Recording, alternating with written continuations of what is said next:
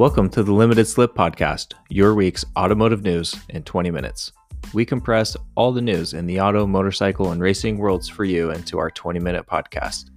Your hosts are me, Dave, an attorney and car importer, and Borja, the mechanic extraordinaire. This is Dave and Borja on this week's Limited Slip Podcast.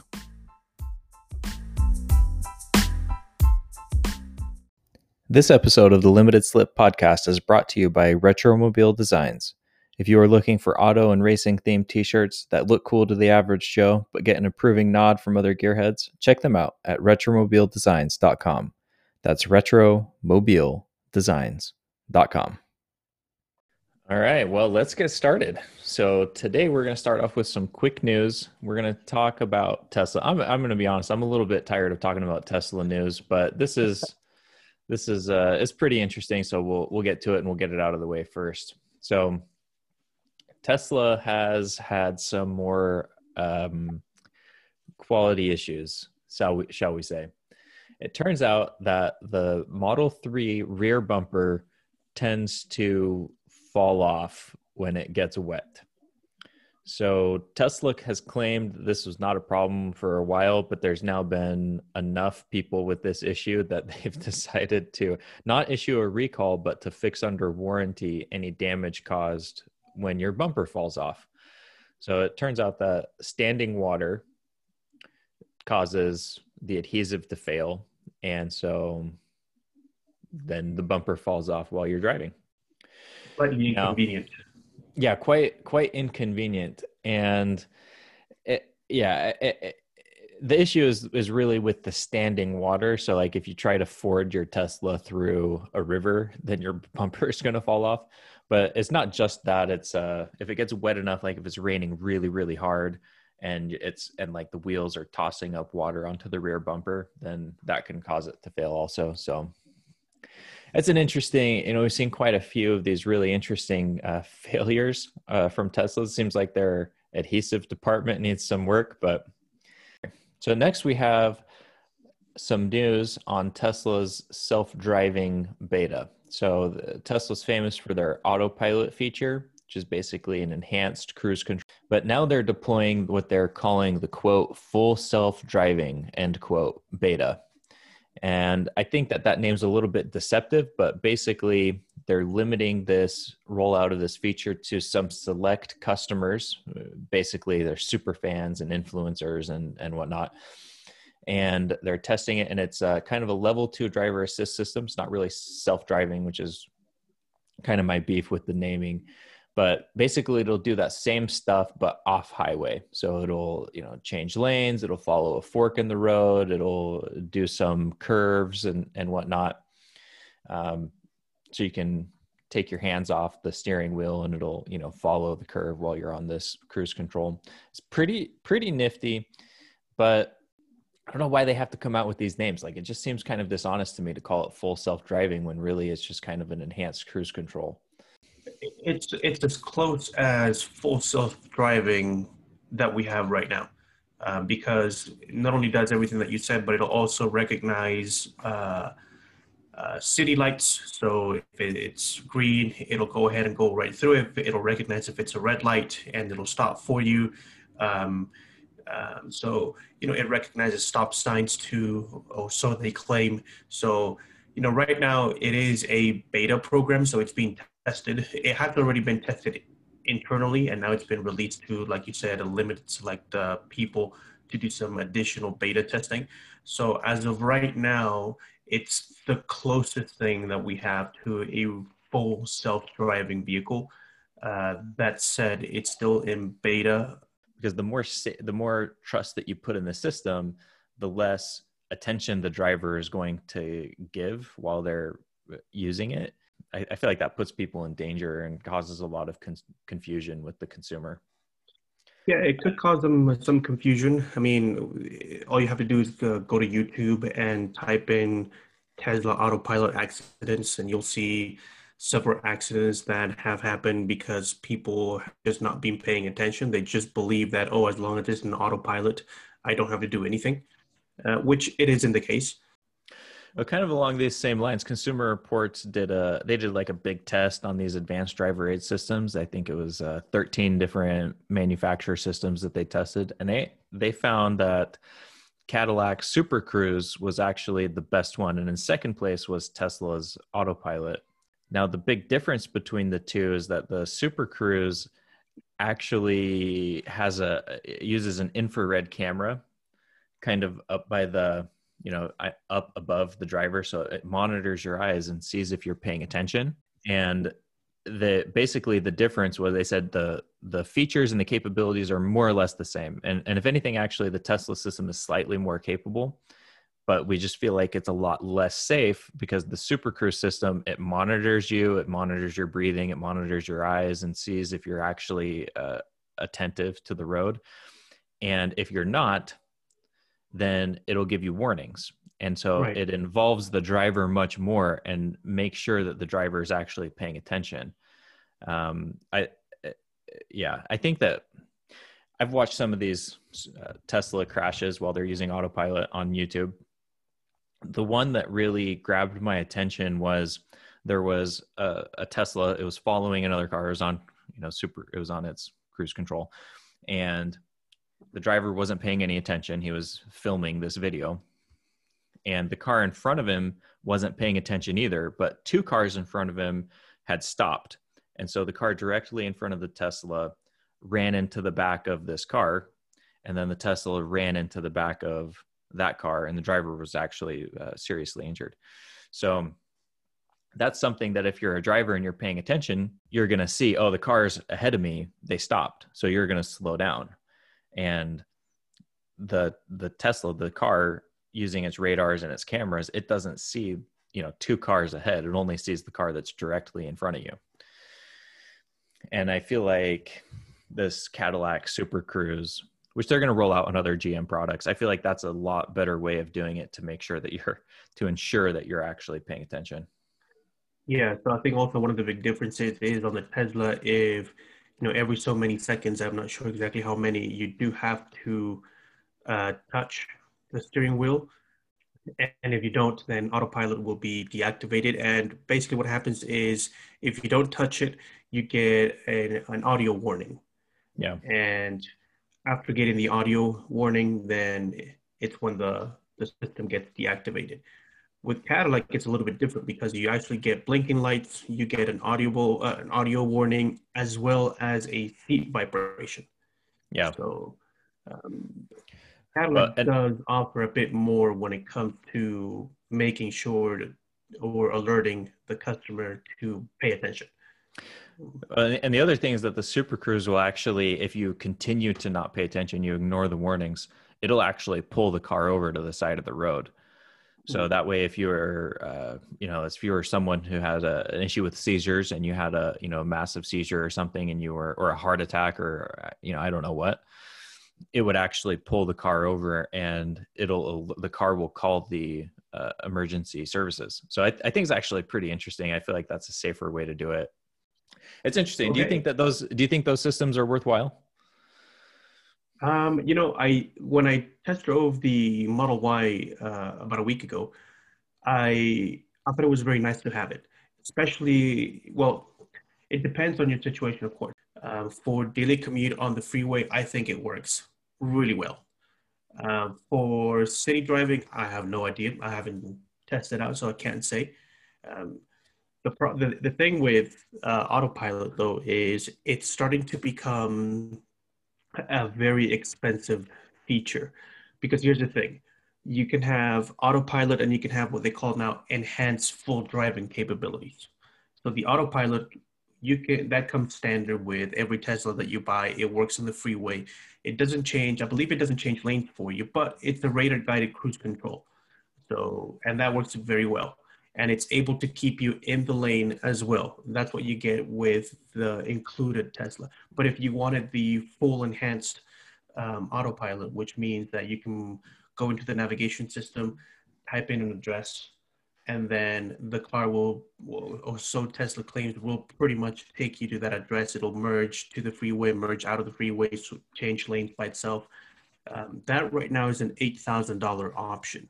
And Tesla has announced that coming Monday, maybe Tuesday of this next week, it'll go up to a $10,000 option. So now it's starting to become very expensive for what you get because it's still not a refined system. Yeah. And they're asking 10 grand for it. I mean, to be honest, I don't feel like I would use it. I was telling my wife about it because she's not someone who particularly enjoys driving. She doesn't dislike driving, but she's not into it.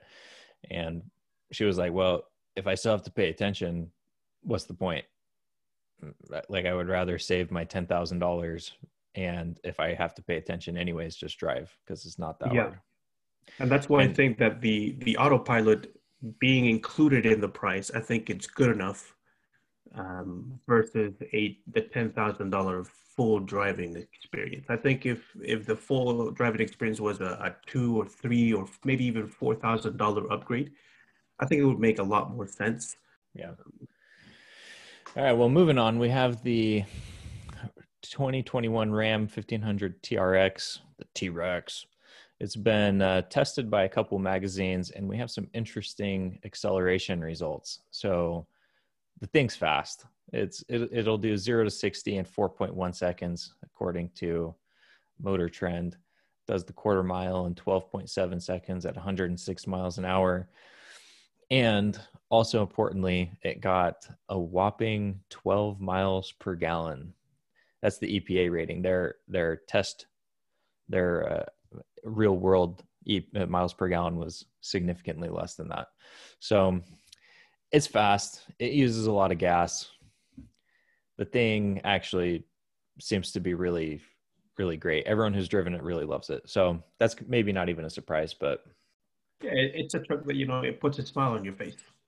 Uh, it's just it's probably the most fun truck that you can buy and drive today in in, in the market. So uh, what is there not to like? Plus, Dodge has been or Ram has been on point with their interiors for the last few years. So, yeah. Yeah, I think maybe surprisingly, people said that it drove it, the the ride quality was really good. It was more luxurious and a smoother ride than they thought that even the Raptor was. Hmm. So it's also it is significantly faster than the Raptor. It's maybe not a surprise. It has a larger engine. It's much more powerful, but the again zero to sixty in four point one. The Raptor will do zero to sixty in five point one seconds. Um, also of of note, the 2004 Ram SRT 10, this you know rear wheel drive Ram that was you know lowered and had the Viper engine, it did zero to sixty in 4.9 seconds. So you know we're we're significantly faster than even that. In fact, we're faster than uh, like a Mustang, uh, Bullitt, uh, Subaru WRX, and Audi S4, a Lamborghini Diablo is about the same as a Tesla Model Y. Like it's pretty it's pretty quick. Yeah, yeah, it's it's pretty quick, no question. And you know, even though it's estimated to only get 12 miles per gallon, well, if you can afford buying one of these, consumption is going to be the least of your problems. So yeah. Well, and with gas prices in the US right now under $2 a gallon, like, yeah. you know, you're happy to pay that uh, miles per gallon for the fun that they can give you. So. Yeah. Yeah. How about smiles per miles? How about that? Miles per miles. Yes. Yeah. Yes. All right. So.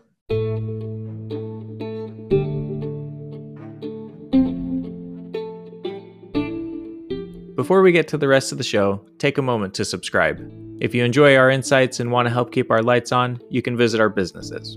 Borja runs a full service auto repair shop in Orem, Utah. You can find him on Facebook at Auto Pros Utah. And trust me, he really can't fix anything. I import cars from South America and Europe, primarily classic trucks like FJ40s and Land Rovers, but I can help you source any classic car in any condition that you want, from cars that were never sold in the US to trucks that are just cheaper with less rust overseas.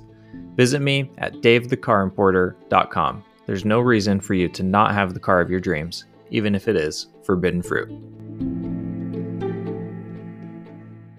Next, I wanted to say it looks like Alpine is going to change a little bit what they are. So, Evo did an interview with uh, with the boss of Renault, uh, Luca de Meo, And he said that Alpine is going to basically go from this kind of low volume sports car maker. Right now, they make one model. They don't make very many of them. It's a, it's a it's a pretty cool car, the A110. And they're going to transform into making basically high performance versions of Renaults. They'll also do some like electric electrified versions of Renaults. So this is, you know, they're going. They're not going to be a mini cheap Pagani anymore. They're going to be uh, like a Volvo Polestar or a Mercedes AMG. It makes sense in a way because I mean they haven't been uh, the the A110 is as you said the only car that they right now make. Which everybody who has the chance to drive one has said that it's it's an it's an incredible car. It's not a very powerful car, but just the way it uh, it drives, it's such a light car. It handles incredibly well. It, it's an experience to drive it.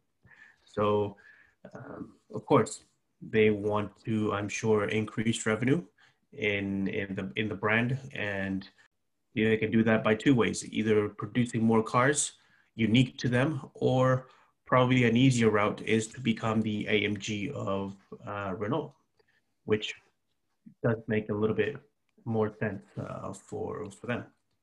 Uh, and we said that we thought they were going to go this route once they announced that the Renault Formula One team was going to be cha- the name was going to be changed to the Alpine Formula One team. Yeah. So this this this makes a lot of sense with the way that they've been moving. Yeah. Okay, uh, moving on. Uh, let's talk a little bit about uh, Mercedes, uh, specifically the S-Class AMG some sad, sad news, which is normal V12. It's going to likely be replaced by a four liter twin turbocharged V8, uh, as in the current S63. Um, and it's probably going to be around the 700 horsepower range. And just like every other S class that has come before it, it's going to be heavy. But yeah, the interesting news here is that this four liter twin turbo V8, which is pretty much going to be the same engine that they use right now in the S63 and the E63 and the AMG GT and all these cars, but it's going to be it's it's going to be hybridized. So there, it, it is a fantastic engine, and and to be honest, it weighs less and it produces the same power as the V12. Even though I think the V12 has a better character, but then you're going to add the hybrid power plant onto it, and it's going to be you know increase performance that way so. I'd like to say move on a little bit into some truck news. So the nissan frontier has been around for a while right? I mean i think it's uh, it's what 16 years old the current design? it's been, it's been around since moses yeah. I mean it's it's it's i think as of today it's the oldest current body style pickup truck that that hasn't changed i mean yeah, maybe maybe vehicle yeah, I mean it's it's it's been with us for a very long time. The only thing that has happened over the last, uh, I think it was year, year and a half, is that they did change the powertrain because the, yeah. for 14, 15 years they were still using the four liter V6, and now they're using a new three and a half liter V6. Um, but yeah, it's been around forever. Yeah, I'm pretty sure that Attila the Hun used the Nissan Frontier to drive across Asia. I think I think Moses used one when he went in across the Red Sea. I think Abraham Lincoln drove drove one to the Gettysburg Address too. So yeah, yeah. I mean, it's it's it's been around forever. Yeah. well, what's going on with them? Are they finally releasing a new version? Yeah, they've. Uh, they didn't want to let us know that they were, but it looks like some images have leaked, and we can see the whole the whole thing. So it has a whole new styling language. It looks a little bit like a like a miniature, very modern Nissan Titan it's a little bit more aggressive than the current one, but it's not, it doesn't follow this trend of being just huge and blocky. It still kind of has a sleek shape while still looking um, aggressive and maybe even manly, I would say. But it, it, looks like a nice modern truck. It does. I've actually looked at the uh, leaked uh, pictures, and it, it does look like a very nice update of the Frontier. Um, it's it's it's bold, uh, it, but it's not too bold. Um, I actually think it looks better than the current generation Tacoma. Yeah, um, I, I, like it a little bit more, especially the front end. Um, so yeah, it's a, it's going to be a very nice refresh and, and welcome. Absolutely. Yeah. Also, we have a little bit of news from GM. So, in an interview with GM Authority, which is a website that focuses on, uh, you can imagine, GM products, uh, the vice president of global product programs, his name is Tim Herrick, he said that it's a possibility that with this current generation of Suburban and Tahoe, that they'll make an HD version. So they used to make an HD version of the Suburban they it was basically an upgraded frame. The body was more or less the same and it allowed you to tow more basically was right. was the idea. So this is an interesting idea. The current generation um it's no slouch right? I mean it'll it'll tow it'll tow your boat. But it would be interesting to have a, a three quarter ton or a one ton variant like they used to make because there's no unlike unlike before when they made those versions currently there is no other heavy duty uh, SUV period. There's there is no other one. So that would be really interesting and i think they could definitely find a niche in the market for that. Absolutely. I think there's there's a, a definite niche um, and i think the proof is if you look at the older hd suburbans or even the ford excursion these yeah. are vehicles that sell like hotcakes even still today and they still sell for a lot of money. Yeah, there, so. there's actually dealerships that specialize in these excursions. You know, and they and they you know those are unique because they came with the large diesel engine from the mm-hmm. from the Super Duty truck, so those will really tow quite a bit. And you know, if you want to haul your family and your camper or boat or whatever, those are kind of the only way to go. Yeah. Yeah. There's actually um, a company. I don't know if they are in Florida or Georgia, somewhere down south. Uh, I believe they're called Duraburb. That the only thing that they do is they they do HD Suburbans, hmm. um, and they've been doing it for a number of years. You you buy a Suburban, whether it be new or used, you ship it over to them, and then they they pull the engine out. They put a diesel engine in it. They they make it a true HD and pay over a hundred grand, and there you have it and, you know, yeah. and they've been in business and they still are making money out of it. So there's still there's there's demand. That's that's for sure. Well, my my question is with the current generation, the current generation switched from a rear leaf spring setup to a coil spring setup, which Ram Ram has done on their 1500 pickup truck. I just don't know if it's possible to make a three quarter one ton SUV that you know will have that large of a capacity in order to justify making a three quarter one ton version that that has that the suspension can handle that weight. I don't know if that's possible, but I guess we'll see how they go. I know that the Unimog uses a coil spring suspension, so maybe it's maybe it's uh, not as difficult as I think it is. And I think that another interesting aspect of creating an HD version is actually there's quite a few Suburbans that are armored versions that get sold in the country. Um, you know, of, uh, actually in South America as well.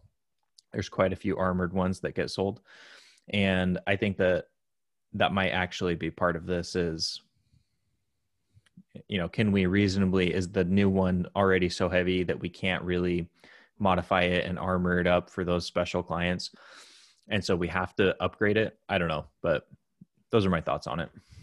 Yeah, the thing is, uh, financially, I don't think it's going to be that much more of a stretch to GM because they don't have to build anything they don't currently have. I mean, they they just have to grab a couple of parts from the HD world here and there, and then put it together in a suburban. So it's not like they're you know they're building something from scratch. That it's an HD that it doesn't share any parts with any other vehicles of their uh, lineup. So um, financially, I think it won't be that much of a stretch for them. And I think there's going to be a market. Is now is that market going to be huge? No, it's not going to be huge. But um, I don't know how it is where where you live in your neck of the woods, but over here where I live in Utah, it's extremely common to see uh, big pickup trucks towing big boats, big toys all through spring, summer, and early fall. Mm-hmm. It's just what you see every day, all day on the freeway. And well, living in Utah, uh, Utah is known for having big families. So, uh, you know, at least where where I live, there would definitely be a market for it. Yeah. Yeah, well, yeah, I agree with that. So let's let's uh, talk a little bit now about Mercedes Benz and Aston Martin. So what's the news? What's the news over there?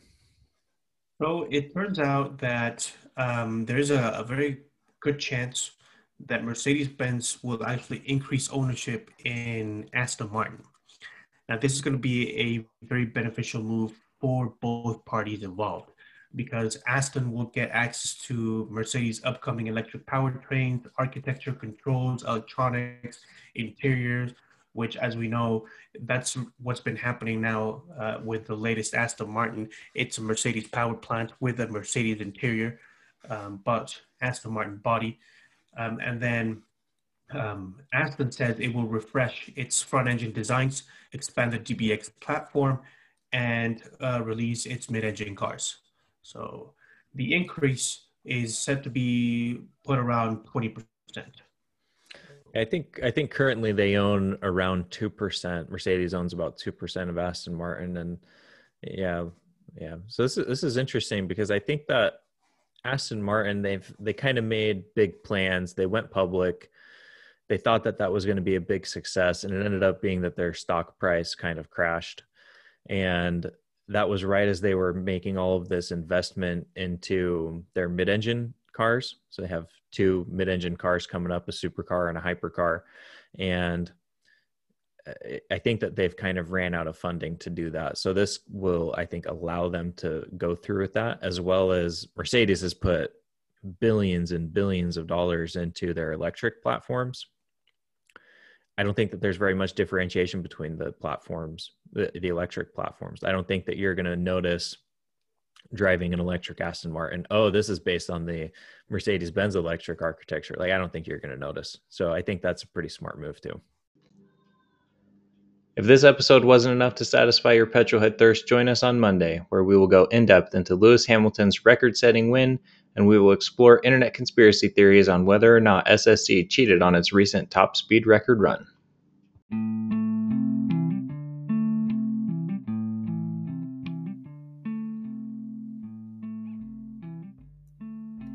That's it for this week's Limited Slip podcast. Remember to subscribe so you don't miss our insights into next week's automotive news.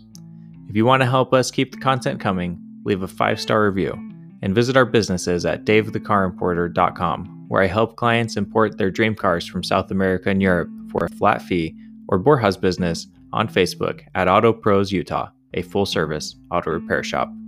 This is David and Borja on this week's Limited Slip podcast.